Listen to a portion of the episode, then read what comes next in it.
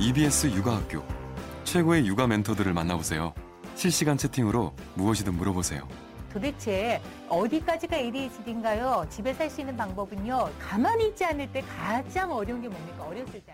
성에 대한 이야기인데 어, 하기는 해야 되는데 어떻게 해야 되지? 뭐 누가 해야 되지? 어디까지 해야 되지? 좀 골고루 먹을 수 있는 방법들. 실은 엄마가 요리를 못해서가 아니에요. 그런데 어떻게 하느냐 방법을 잘 모르시는 것 같아요. 내 아이를 위한 아주 특별한 시간. 매일 오전 10시 30분. 최고의 육아 멘토들이 여러분을 직접 찾아갑니다. 다음 TV팟에서 EBS 육아학교를 검색하세요.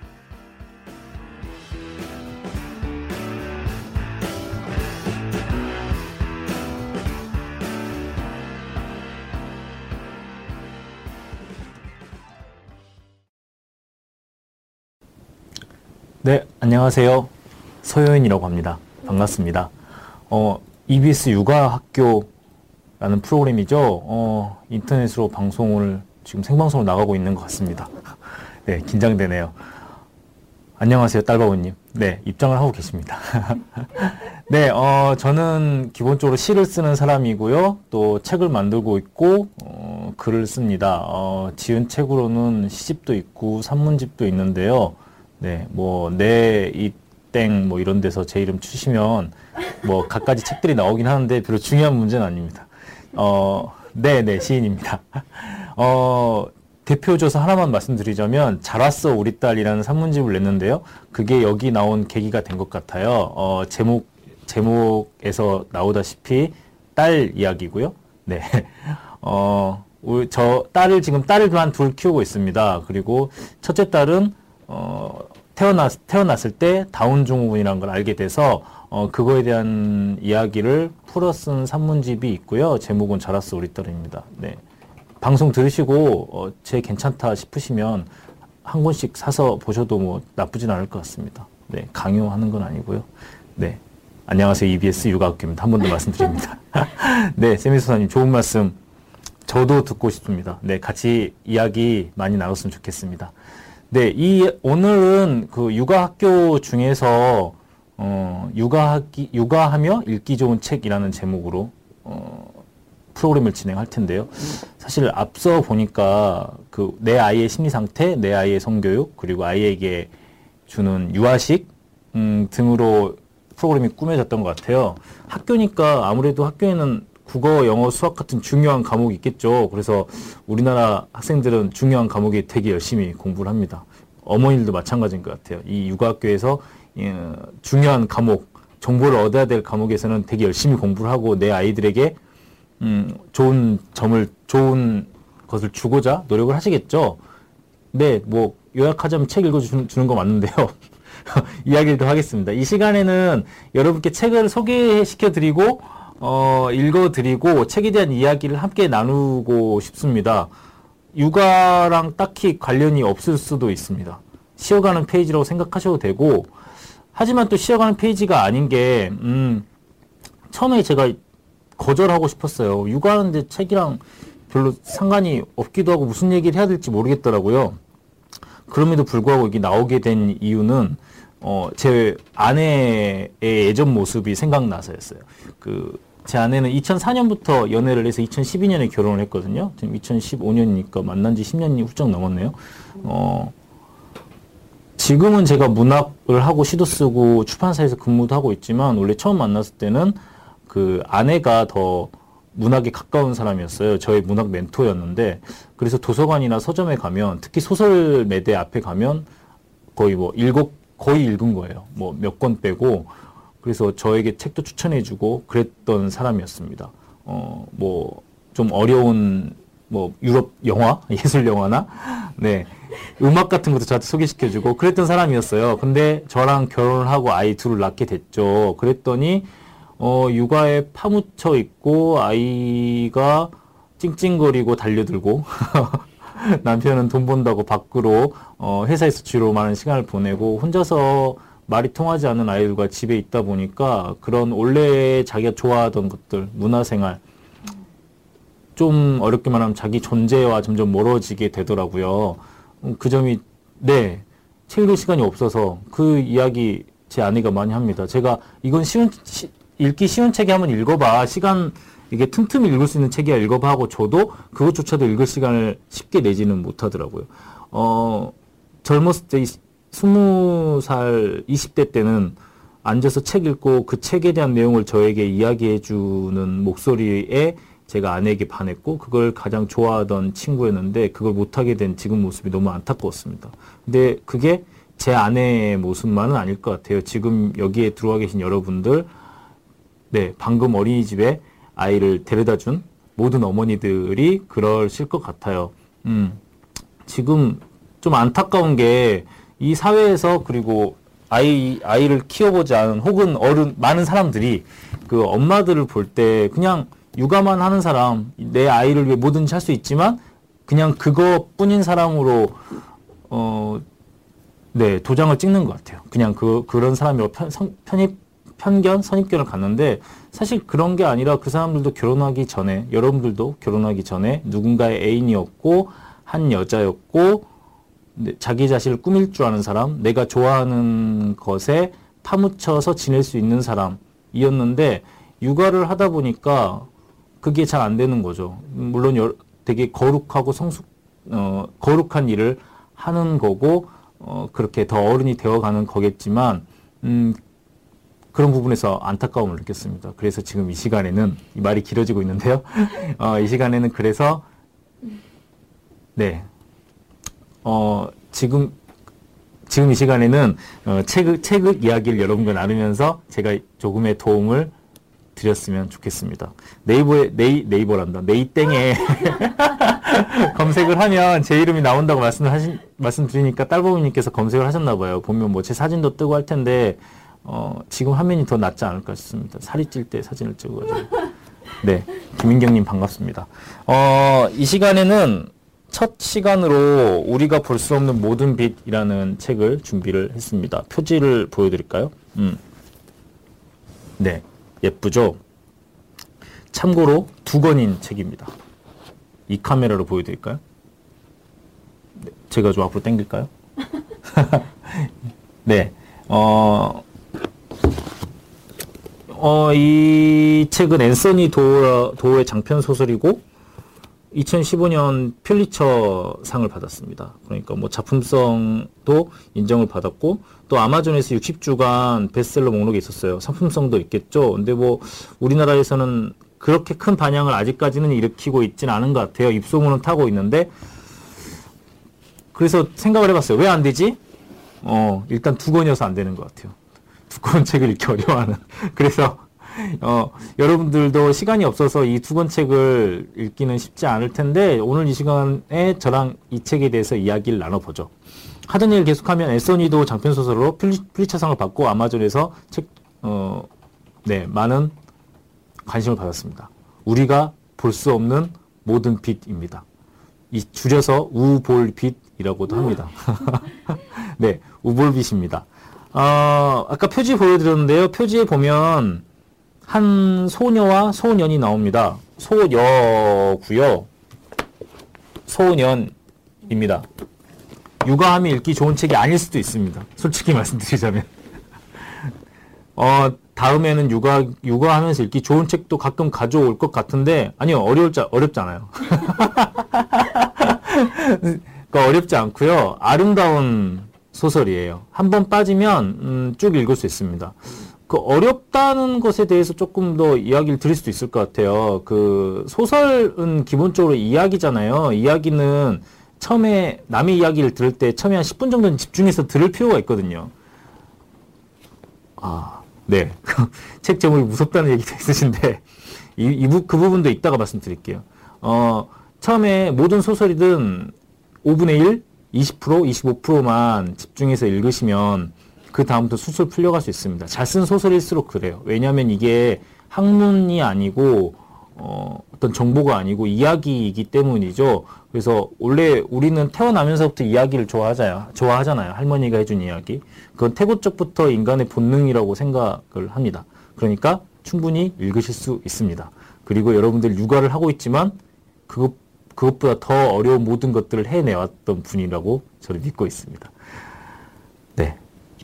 네. 그러면 책 이야기를 본격적으로 하기 전에 어, 그 이야기부터 해볼까요? 그럼 가장 최근에 읽은 책이 뭐였나요?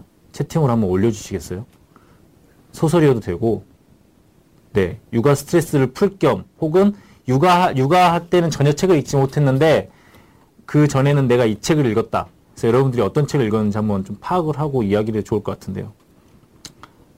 아, Girl on the Train. 아니, 최근에 책을, 책을 읽으시는 분이네요. 되게 화제를 많이 끌고 있죠. 저는 책만 읽고 못 읽었어요. 네, 저는. 아, 책만 사고 못 읽었어요. 삐뽀삐뽀 119는 우리 집에도 있습니다. 예, 애들이 무슨, 네, 아플 때 맨 뒤에 그 사진을 꺼내 보면서, 네. 아니요. 그, 육아랑 꼭 관련이 있다기보다는 그런 책을 읽으면서 자기 존재 확인을 하고 재미를 느끼고 하는 게 육아에 도움이 될 거라고 저는 생각을 해요. 전투 육아. 네, 어, 한참 화제를, 화제의 중심에 있었죠. 백종원의 집밥 메뉴 좋습니다. 저도 백종원, 백종원 아저씨 팬이에요. 그래서 집밥 백선생을 보고 그 맞는 간장이니 이런 거 만들어 봤습니다. 네. 책 읽으면서 스트레스를 풀리면 좋겠습니다. 어, 그래요. 그, 책 보다가 재미없잖아요. 스트레스 쌓이고 그러면 그냥 덮으시면 됩니다. 이 시간에는 중간에 덮지 않을 책을 소개해 드릴게요. 그러면 끝까지 읽고 육아 스트레스를 함께 날려보도록 합시다. 네. 책에 대한 이야기로 넘어가 볼까요? 이 책에는, 어, 네, 피디님만, 피디님인가요? 그, 이 책의 배경은 2차 세계대전입니다. 어, 1938년부터 시작해서 어, 소설로는 2014년에 끝나는데 대부분 1938년부터 1945년까지의 이야기입니다. 어, 주인공은 프랑스의 눈먼 소녀, 그러니까 눈, 눈이 안 보이는 장애를 타고난 소녀고요. 그리고 독일의 고아 소년이 주인공입니다. 어, 그럼 이제 감이 오죠. 왠지 이 프랑스 소녀와 독일 소년이 전쟁의 포화 속에서 만나서 막 사랑에 빠질 것 같은 그런 내용이잖아요. 네. 네, 맞습니다. 근데 사, 랑에 빠진 내용이 맞는데요. 소설에서는 이 둘은 단 한 번 만납니다. 그래서 이 두꺼운 두 권짜리 책이 그 소년 소녀의 단 한 번의 만남을 위해서 치닫는 네, 그런 소설입니다. 저희 집에도 육아책이 되게 많아요. 우짜짜님께서 집에 육아책이 많은데 제목이 하나도 기억이 안 난다고 말씀해 주셨는데 저희 집에도 육아를 위해서 사놓은 책들이 있는데 한번 쭉 훑어봤거든요. 근데 뭐 잘 모르겠더라고요. 근데 이 소설책이나 시집이나 육아에 힘들어 하실 때 육아 관련 책을 읽으면 그 책의 제목은 확실히 기억하시지 않을까요? 네, 그런 생각도 듭니다.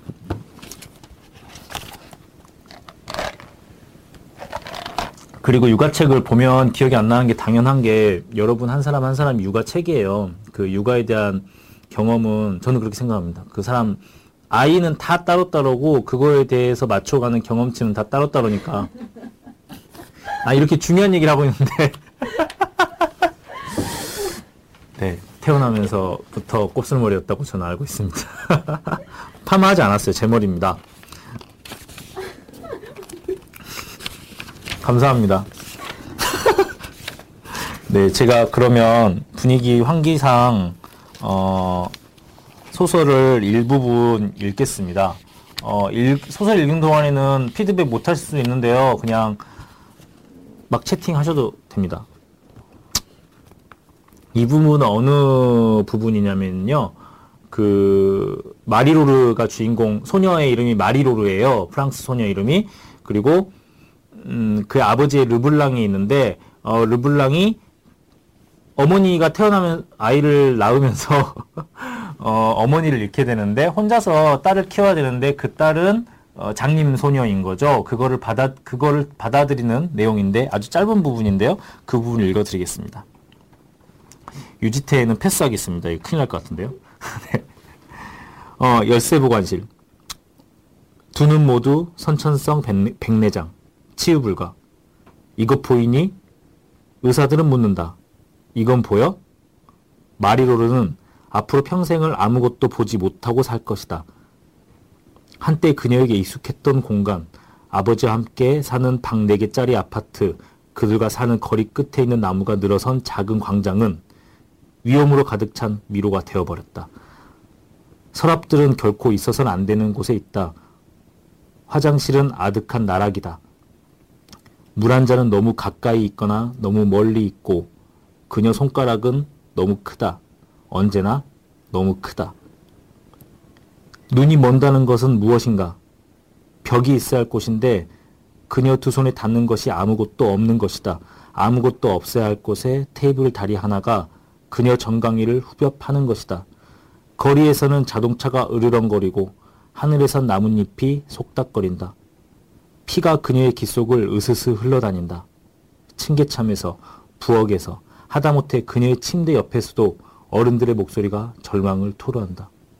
가엾은 아이, 가엾은 르블랑 씨. 지금껏 순탄하게 산 적 없잖아. 저 양반 아저씨는, 양반 아버지는 전쟁 때 죽었지. 마누라는 애를 낳다 죽었지. 그런데 이번에는 저주를 받은 것도 아니고 저 애를 좀 봐. 저 아버지를 좀 보라고. 애를 딴 데로 보내야만 해. 지난 몇 달 동안 마리로르는 타박상과 비참한 심장에 시달렸다. 범선처럼 높이 쳐 올라가는 방. 얼굴을 후려치는 반쯤 열린 문. 그녀의 유일한 성역은 침대이다. 그녀가 퀼트 이불을 턱까지 끌어올려 덮고 있는 동안 그녀의 아버지는 그녀 옆, 옆 의자에 앉아서 담배를 한 대 더 피우며 모형을 칼로 조금씩 깎고 작은 만치로 톡톡톡 두드리고 작은 샌드페이퍼로 쓱쓱쓱 문지르며 리드미컬한 마음을 달래주는 소리를 낸다. 네. 별풍선 없죠, 여기. 아프리카 TV 같은 데 있는 것 같은데. 네. 어, 읽었습니다. 음, 이 소설은요, 이렇게 짧게 짧게 소설이 쭉 이어지는 게 아니라 장면 장면이 정말 짧게 짧게 끊어져 있어요. 그래서 그 부분만 읽고 좀 접, 접고 덮고 다시 읽어도 됩니다. 시 읽는다는 차원에서 읽으셔도 되고요. 이 부분을 설명을 드리자면 아까 말, 말했듯이 어, 딸인 마리로르가 완전히 눈, 눈, 눈이 멀어버린 순간이에요. 어, 처음 태어났을 때부터 눈이 멀었던 건 아니고요. 여섯 일곱 살 정도부터 서서히 눈이 멀기 시작해서 어, 완전히 눈이 보이지 않게 된 순간. 그때 이웃들은 이렇게 말합니다. 불쌍한 아이, 불쌍한 르블랑, 저주에 걸렸다. 다른 데 보내야 한다. 시설 같은 데를 말하는 거겠죠. 근데 마지막 부, 제가 읽은 데에서 마지막 부분을 보면 아이의 아버지는 모형을 칼로 조금씩 깎고 작은 망치로 톡톡톡 두드리고 작은 샌드페이퍼로 슥슥슥 문지르고 그렇게 리드미컬한 어, 딸의 마음을 달래주는 소리를 냅니다. 이게 뭘까요? 눈치 어, 뭔가 아시겠나요? 어, 저도 글을 읽으면서 몰랐어요. 이게 뭘 만드는 건지. 근데 알고 보니 어, 이게 지금 파리 파리에 살거든요. 그 파리에 어, 자기 자기와 자기 딸이 움직일 만한 거리를 모형으로 다 만든 겁니다. 입체 모형이 되겠죠. 그뭐 모델 아파트 모델하우스 가면 그 아파트가 막 세워져 있고 도로 같은 걸 재현해 놓잖아요. 조그맣게. 그런 것처럼 이 아버지는 자기의 기술을 이용해서 그 딸이 다닐 수 있을 만한 거리를 그대로 축소해서 만들어 놓습니다. 그래서 나중에 소설 보면 자기 딸은 눈, 눈이 안 보이는 채로 손으로 그 파리의 자기 동네를 다 외우게 되죠. 그래서 어, 불편함 없이 다닐 수 있게 됩니다. 나중에 딸과 연습을 하는데요. 빵집까지는 50걸음, 뭐 우체국까지는 100걸음, 뭐 누구 이웃에는 20걸음, 뭐 20걸음 가서 꺾어서 30걸음 이런 식으로 다닐 수 있게끔 만들어줘요. 이 부분이 소설에서는 장치가 돼서 뒤에 이 주인공이 움직일 수 있는 필연성을 가지고 옵니다. 그래, 그래서 좋은 소설이라는 거죠. 그냥 그런 부성에서 끝나는 게 아니라. 물론 이 아버지의 부성에는 굉장한 감동을 줍니다. 어, 오늘 육아학교에 제가 이 책을 골라온 이유도 마리로르의 아버지에게 감동을 받은 받았기 때문이기도 해요. 나중에 결국엔 전쟁이 터집니다. 이때는 지금 평화로운 상태예요. 전쟁이 터지고 나서 우리나라가 그 6.25가 터지고 피난을 가듯이 프랑스 사람들도 아이를 들쳐매고 소지품을 가지고 피난을 떠납니다. 음. 이 피난을 떠날 때 눈먼 딸, 어린 딸을 데리고 가니 얼마나 힘들겠어요. 발에선 피가 나고 배가 고픕니다. 가는 곳마다 이미 뭐 점령을 당했거나 원래 가려고 했던 곳이 불타 없어지거나 그렇습니다. 그리고 나서 마지막에 도착하는 게 생말로라는 도시인데요. 이 소설의 주된 배경이 되는 아름다운 도시입니다. 네이땡의 생말로라고 검색해서 검색하셔도 좋습니다. 굿땡 이미지 검색이 더 좋을 것 같습니다. 이, 네, 피난 가는데 그 아이를, 아이가 아버지 뒤에서, 어, 잡고 따라가기도 하고요. 업고 가기도 하고 그렇습니다. 이 피난 가는 과, 정에서 마리로르는 절대 울거나 보채지 않아요. 물론 배고, 배가 고프다, 발이 아프다는 얘기를 하지만 언제까지 그 인물이 갖고 있는 현명함 안에서 인내합니다. 그럴 수 있었던 이유가 뭘까요? 소설이기 때문일까요? 어, 소설 내용 중에 보면 그 아버지가 딸에게 이렇게 말을 합니다. 어, 앞, 일단 이 부분 읽어드릴게요. 피난 가는 와중에 원래 가려고 했던 곳이 불에 타 없어져 있어서 근처의 풀숲에서 어, 비박을 해야 되는 상황입니다. 먹을 건 얼마나 있어요, 아빠? 조금 있어. 아직도 배가 고파? 배 안 고파요. 먹을 걸 아끼고 싶어서 그래요. 알았다, 아껴 먹자. 이제 말 그만하고 실령. 그녀는 뒤로 눕는다. 아버지는 담배 한 대를 더 피워문다. 6시에 출발이다. 박쥐들이 내리나라 각다기들이 구름처럼 몰려든 곳을 덮치자 벌레들은 흩어졌다가 다시 몰려든다. 마리로의 아버지는 생각한다. 우린 생지고 하늘은 멧돼가 빙빙 돌고 있어. 그리고 나서 딸에게 이렇게 말합니다. 넌 정말 용감한 애야, 용감한 애야, 마리로르. 어, 딸에게 예쁘다, 귀엽다, 사랑스럽다라고 얘기하지 않고 넌 정말 용감한 애야, 넌 정말 현명한 애야 라고 얘기를 합니다. 저는 이 책을 읽고 저희 딸에게 뭔가 잘했을 때 칭찬할 때 이렇게 칭찬하려고 노력을 해요. 아 지혜롭구나, 용감하구나, 씩씩하구나. 그래야 제 딸이 커서 용감하고 씩씩하고 지혜로운 아이가 될 것 같습니다. 실제로 이 소설에서 마리로르는 세상 누구보다 용감하고 지혜롭고 씩씩한 사람이 됩니다. 근데 어린 딸에게 예쁘다, 착하다, 귀엽다라고 말하는 거는 지금 사회에서 여자가 살아가기에 적당한 수식어는 아닌 것 같아요. 네. 그런 생각을 했습니다. 여러분, 여러분들도 딸 키우시는 분이 있다면 예쁘다 보다는 용감하다, 어, 귀엽다 보다는 지혜롭다가 더 좋지 않을까 그런 생각도 해봤습니다. 어쨌든 이 용감한 마리로르는 피난 끝에 생말로라는 도시에 도착하게 됩니다. 생말로라는 도시에 대해 설명을 해드려야 될 것 같습니다. 어, 프랑스 대서양에 인접해 있는 작은 도시입니다. 정말 작아요. 근데 이 도시는 예전 노르만족이라고 하죠. 그 중세 유럽 이전 시대에 부터 성이 구축이 됐었어요. 어, 그러니까 바다를 인접해 있는 성곽 도시죠. 근데 이 성이 네, 이 성, 이, 이 성이 그 이 도시에, 이 도시를 아주 예쁘게 만들어주고 있어요. 당시에는 뭐 전쟁을 치렀던 성이겠지만.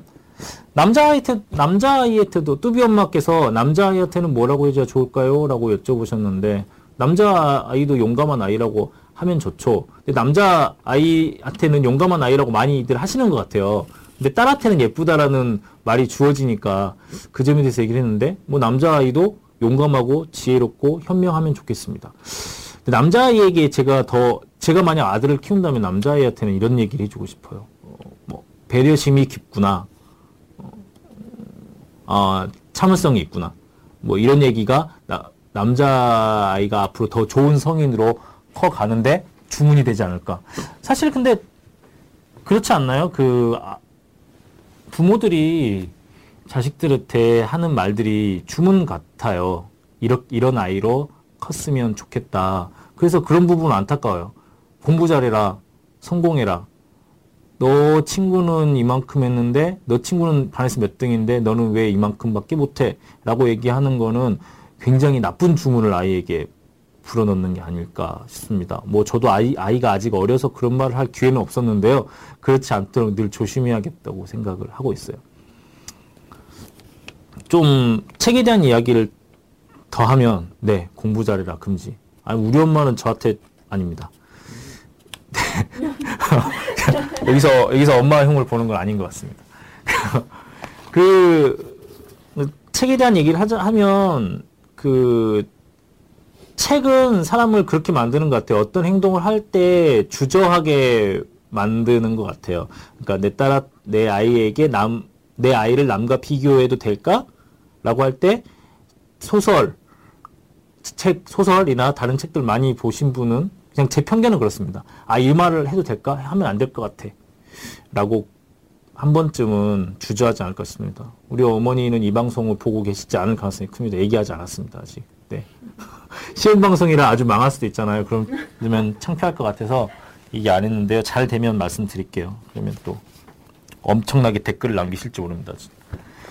어, 어디까지 얘기했었죠? 아, 생말로에 대해서 얘기했군요. 어, 생말로에는 그 마리로르의 할아버지, 작은 할아버지가 살고 있습니다. 이름은 에티엔이에요. 그 에티엔 형제였겠죠? 그 자기 형의 건물을 물려받은 겁니다. 뭐, 지금 검색을 하시면 알겠지만 굉장히 아름다운 도시입니다. 그러니까 이 책에서 어떻게 표현하냐면 동화 동화책의 그림을 떼어다가 도시에 붙인 것 같은. 근데 실제로 그래요. 우리가 알고 있는 뭐 신데렐라나 이런 분들이 어, 시, 이런 분들이란다. 유리동훈맘님 안녕하세요. 네. 그 신데렐라나 백설공주 같은 데 나오는 성들 있잖아요. 그 성들을 떼어다가 도, 그 바닷가에다 그냥 딱딱딱 붙여놓은 것 같은 아름다움이 있어요. 원래 이런 성이 한 800개 정도 됐다 그래요. 근데 2차 세계대전 때 거의 폭파가 되고 이 100, 100여 개 정도가 지금 남아 있다고 합니다. 그 성 안에 성 안에서 유리, 그 주인공은 살게 되고요. 나중에 폭격을 받게 되는 거죠. 좀 곁다리 얘기를 하자면 2차 세계대전 때 폭격 그 무차별 폭격이라고 하죠. 이 폭격은 독일군에서 일어나지는 않았고요. 그 연합군에 의해서 일어납니다. 연합군은 이제 독일군을 항복시키기 위해서 비행기를 대대적으로 떼어서 띄워서 그 비행기의 배를 열고 폭탄을 떨어뜨리는 작전을 펼쳤거든요. 그래서 그때 당시 유럽이 피폐화된 거는 거의 뭐 전쟁 때문이긴 하지만 연합군의 폭탄에 의해서도 많이 그랬다고 합니다. 특히 독일에서는요. 네, 아까 그 아깝다는 말은 그 문화 유산 같은 게 아깝다는 말씀이시죠. 네, 그렇습니다. 아직 유럽은 못 가봤지만 목마르네요. 마치 제가 생말로를 가본 것처럼 얘기를 하고 있는데 네. 검색을 많이 해봤습니다. 음, 어, 생말로에서, 네, 생말로에서 그 성에 살았던 형제들, 에티엔 형제들이겠죠? 그리고 주인공 그 장님 소녀의 할아버지 형제일 겁니다. 그 성, 그 형제들은 생말로 성에 살면서 라디오 방송을 해요. 이 라디오가 이 소설에서 굉장히 중요한 지점을 차지합니다. 왜냐하면 이, 이 분들이, 그 할아버지들이 과학, 프랑스어로 과학, 소년과학 같은 거죠. 예전에 우리나라에서도 많이 유행했었잖아요. 그 소년, 소녀한테 과학 상식을 알려주고 신비로움을 전달해주는 그런 라디오 방송을 아마추어 식으로 해요. 어, 지금 이 방송이랑 비슷한 거죠. 그 생방송을 독일의 한 소년이 듣습니다. 그 소년은 엔지니어가 꾸민 공학 천재예요. 그래서 10대 초반에 이미 라디오를 조립해서 프랑스에서 나오는 그 방송 주파수를 잡아서 방송을 듣게 되는 거죠. 소설의 초반, 소설 중반 이상의 중반이 넘어가면 알 수 있게 되는데 이 소녀와 소녀를 이어주는 거는 소녀의 할아버지들이 했던 방송을 이 소년이 들었다는 겁니다. 공부 잘하는 아이인가요? 공부 잘하는 아이라기보다는 이 소녀는 어, 공학을 잘하는 아이였어요. 공학 그러니까 기계를 잘 고치고 기계를 만들어가는 과정을 천재적으로 캐치를 해요. 이, 이, 이 소설을 보면. 그래서, 아, 이 독일 소년에 대한 얘기는 독일, 프랑스 소녀 이야기를 끝내고 이어서 하겠습니다. 공부 잘하는 아이를 생각해보니까 맞는 것 같습니다. 네. 공부 잘하는 건 중요한 일이죠. 저도 잘하고 싶었어요, 사실. 제 딸도 사실 잘했으면 좋겠습니다. 네. 목마르다.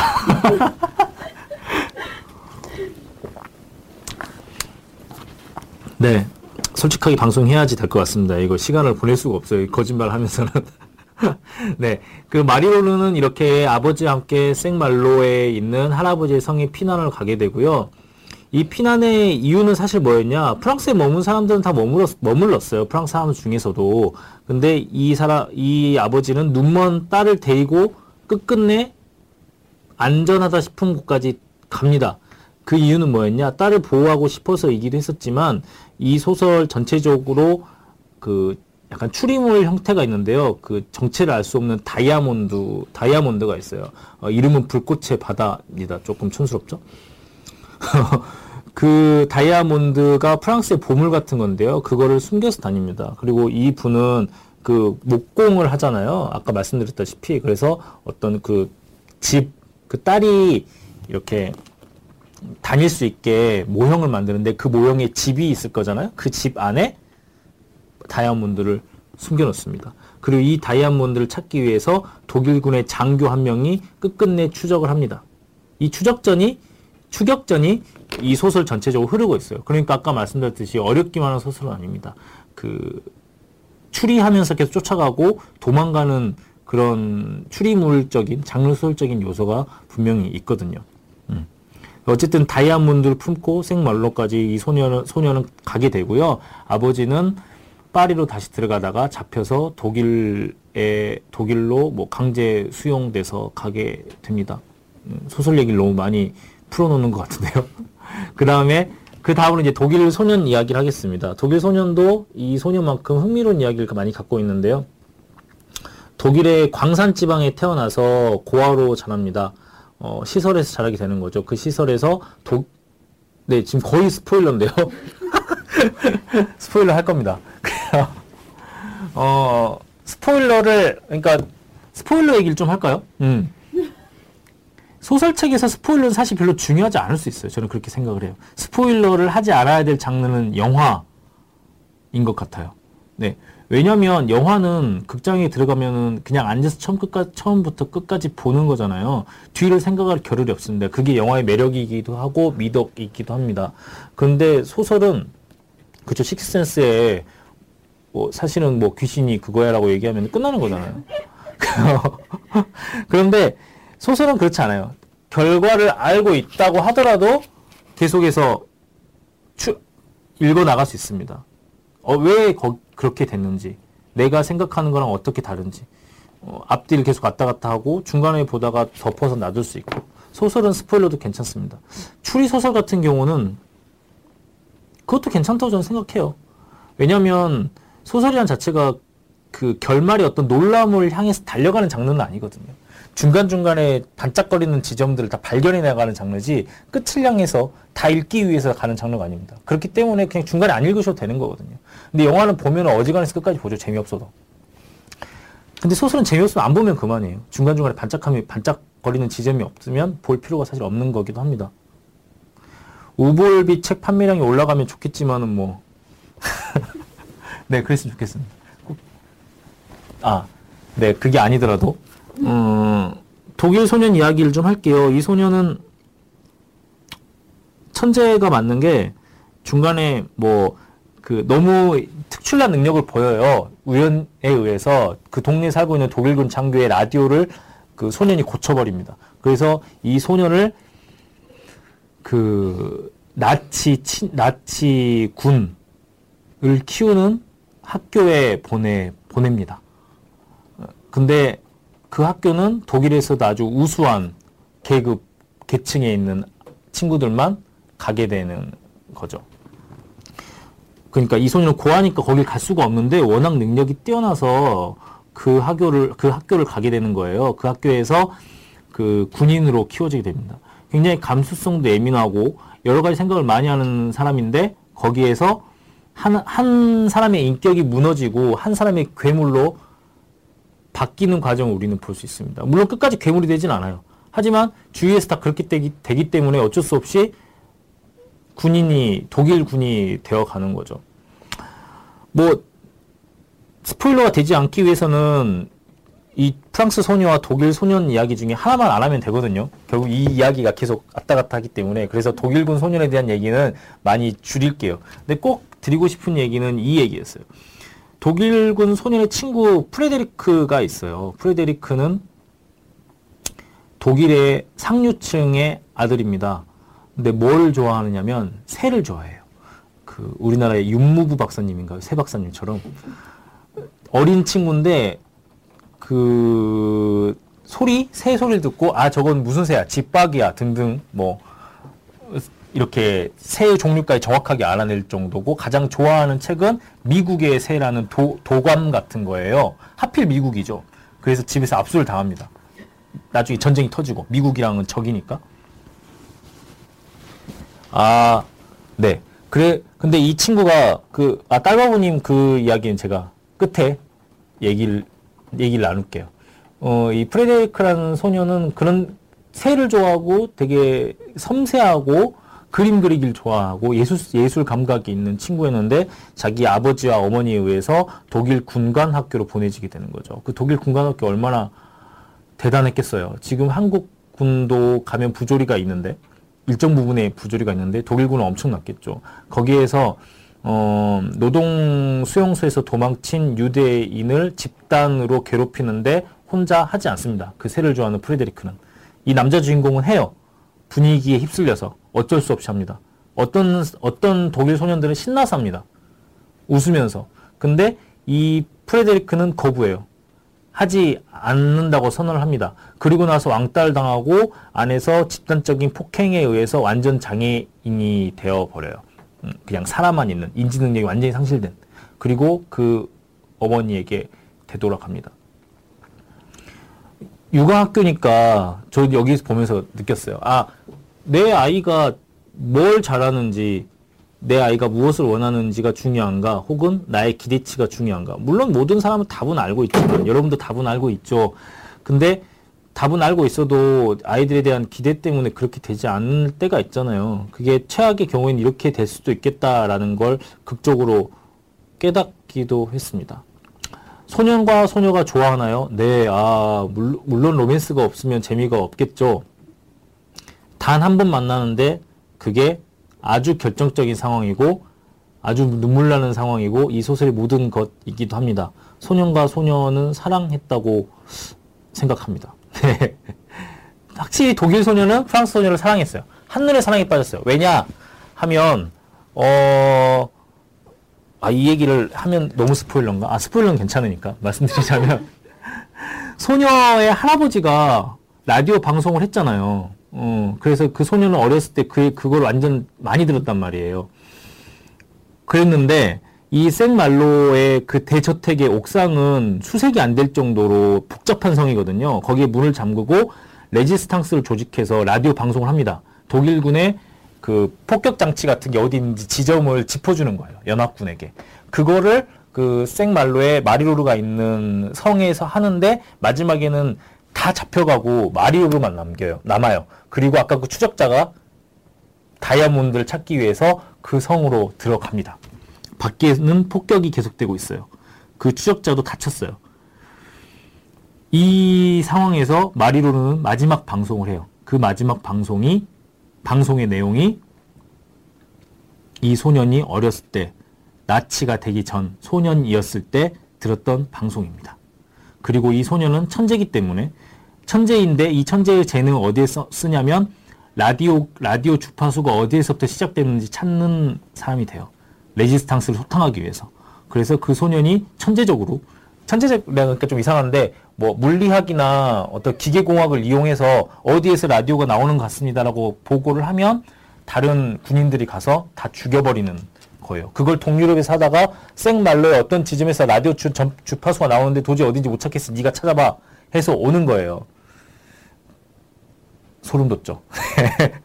그런 그래서 어, 이 그 주파수를 통해서 만나게 되는 겁니다. 근데 자기가 어렸을 때 들었던 그 방송을 하는 사람을 죽일 수 없는 거죠. 어, 그래 누군지 궁금해서 궁금하잖아요. 내가 어렸을 때 그 방송을 듣고 너무 감명받았는데 소녀의 목소리가 그게 나오고 있어. 하고 찾아갔는데 그 소녀고 당연히 한눈에 사랑에 빠집니다. 그리고 결정적인 만남. 그때까지도 만남이 아니에요. 결정적인 만남은 소설의 그 뒤에 한 번. 딱 한 번 나옵니다. 이 소설은 그, 그, 만, 그 만남을 위해서 달려가는 소설이에요. 모든 장치가 그 만남을 위해 퍼즐처럼 잘 짜여져 있습니다. 지루하지 않을 거예요. 그 퍼즐을 맞춰 나갈 수가 있다면. 물론 그 퍼즐을 맞추려고 하면 옆에서 애가 울겠죠. 밥해야 될 시간이 오고. 마지막에, 네, 어, 소설 마지막에는 이렇게 끝나요. 이 마리로르가 나이가 더 들어서 2014년에서 할머니가 됩니다. 이런 얘기를 해요. 사람들은 스마트폰을 보고 지나가잖아요. 스마트폰에도 마지, 예전, 그 예전 2차 세계대전 때 라디오 주파수처럼 전파와 전파가 서로 연결되는 거잖아요. 그때보다 훨씬 많은 전파가 흐르고 있겠죠. 하지만 이것도 다 사람과 사람을 연결시키는 거고 우리의 운명이고 운명이고 사랑일지도 모른다 라는 식으로 어, 이야기는 끝맺음 되게 됩니다. 이 운명과 사랑을 여러분들이 확인하셨으면 좋겠어요.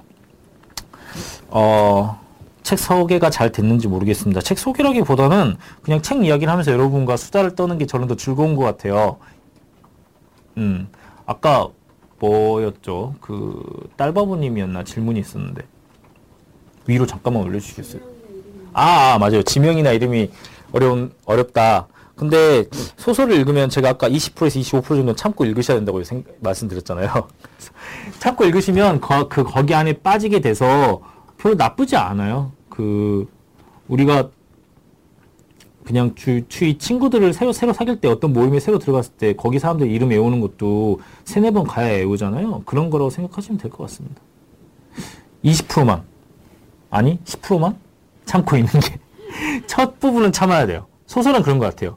영화 같은 경우에는 그 액션 영화는 처음 5분 동안 액션 나오고 야한 영화는 처음 5분 동안 야한 거 나오잖아요. 근데 소설은 그렇지 않거든요.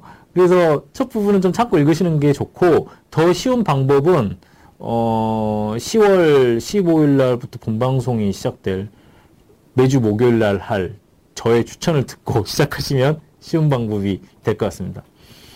딸 어, 여자 주인공 이름은 마리로르, 남자 주인공 이름은 베르너, 남자 주인공 친구의 이름은 프레데리크인데요. 사실은 이 등장인물 이름이요. 저도 잘 몰라서 여기다 다 적어놨어요. 사실 그런 거 안 중요할 수 있어요. 등장인물 이름 같은 경우에는. 네. 어, 아마도 여러분보다 제가 책을 더 읽었을 것 같아요. 자랑은 아니지만 직업상, 어, 경험상 분명히 말씀드릴 수 있습니다. 참고 있는 게 아니라, 어, 빠져들게 되는 겁니다. 네. 여러분도 뭐 애인 만날 때 참고 만나는 거 아니잖아요. 마지막으로는 시를 읽어드리고 끝내고 싶어요. 소설 얘기만 하는 게 아니라 마지막에 늘 시를 한 편 읽어드리고 읽어드리려고 합니다. 음. 근데 시를 뭐 윤동주나 서도, 서정주나 이런 시를 읽어 읽기 읽지 않을 거예요. 어, 여러분들이 잘 모르실 수 있는 요즘의 젊은 시인의 시를 읽어 드리려고 합니다. 음, 애인 얘기는 뭐 옛날 얘기죠. 저도 애인 없습니다. 아내가 있을 뿐이죠. 아내를 애인처럼 생각은 하고 있는데, 네, 그렇다고요. 그, 네, 시 읽어드릴게요. 황인찬 시집을 여기다가 해볼까요? 음. 황인찬의 시지의 세계라는 시집이고요. 엊그저께 나온 굉장히 따끈따끈한 시집입니다. 여기에 시를 읽어드릴 거예요. 황인찬 시인을 잠깐 말씀드리자면 1988년생 젊은 시인이고요. 네, 네. 어, 시당에 지금 천재로 거의 불리고 있습니다. 네. 음, 시가 아주 어렵지도 않고요. 여러분들이 같이 즐기기에도 나쁘지 않습니다. 희지는 뭐 사람 이름일 수도 있을 것 같고요. 네. 아닐 수도 있을 것 같아요. 음. 그것 중에 이것이 시라고 생각된다면 이라는 시를 읽어 드리려고 해요. 왜 이 시냐? 이것이 시라, 시라고 생각된다면, 어, 여러분 시나 소설이나 문학에 대해서 갖고 있는 생각들이 있을 거예요. 좀 어렵고 높고 고귀하고 좀 깨끗한 이미지? 사실은 그게 아니라 여러분들의 즐길 거리 중에 하나고 즐길 거리 중에서도 여러분들에게 더 존재에 도움이 되는 그런 장르 중에 하나라고 생각을 합니다. 그래서 이게 소설이라고 생각된다면 다음 방송도 함께 해주셨으면 좋겠습니다. 10월 15일 목요일 오전 10시 30분이라고 합니다. 그럼 시를 읽겠습니다. 이것이 시라고 생각된다면 황인찬 해질녘 복도를 홀로 걸어가던 어린 날의 기억에 대해 이야기해야 한다. 잠들기 전 올려다본 천장의 어둠 너머 무언가 중요한 것이 숨어 있기라도 한 것처럼 사랑에 빠진 두 사람은 자신들을 둘러싼 크고 작은 사물과 사건들, 부드럽고 따뜻한 대기 현상을 일으키는 여러 감정들에 대해 말하려 한다. 다섯 살 난 조카가 다가와 인생의 비밀을 털어놓을 때 나는 너무 작아서 거의 들리지 않는 목소리만이 전해져 오고 알겠다며 같이 놀라는 신용을 해야만 한다. 그 모든 것이 세계의 깊숙한 곳과 연결된 것처럼 혹은 전혀 무관할 수 있다는 것처럼 어린 나는 어두운 복도를 지나 무작정 집을 나선다. 어디로도 향하지 않았는데 자꾸 어딘가에 당도하는 것이 너무 무섭고 이상하다. 네, 여기까지입니다. 아이를 키우는 거, 애를 낳고 아이를 키우는 게 이런 것 같아요. 어디로도 향하지 않았는데 자꾸 어딘가에 당도해서 너무 무섭고 이상한 느낌일 수 있을 것 같습니다. 아, 이상하고 무서운 일을 숭고하고 현명하고 잘 훌륭히 잘 해내는 여러분과 함께해서 영광이었고 앞으로도 함께 하겠습니다. 15단은 수필 같은 느낌 이어도 괜찮잖아요? 네. 여기까지 저는 시 쓰고 책 만드는 서효인이었습니다. 감사합니다.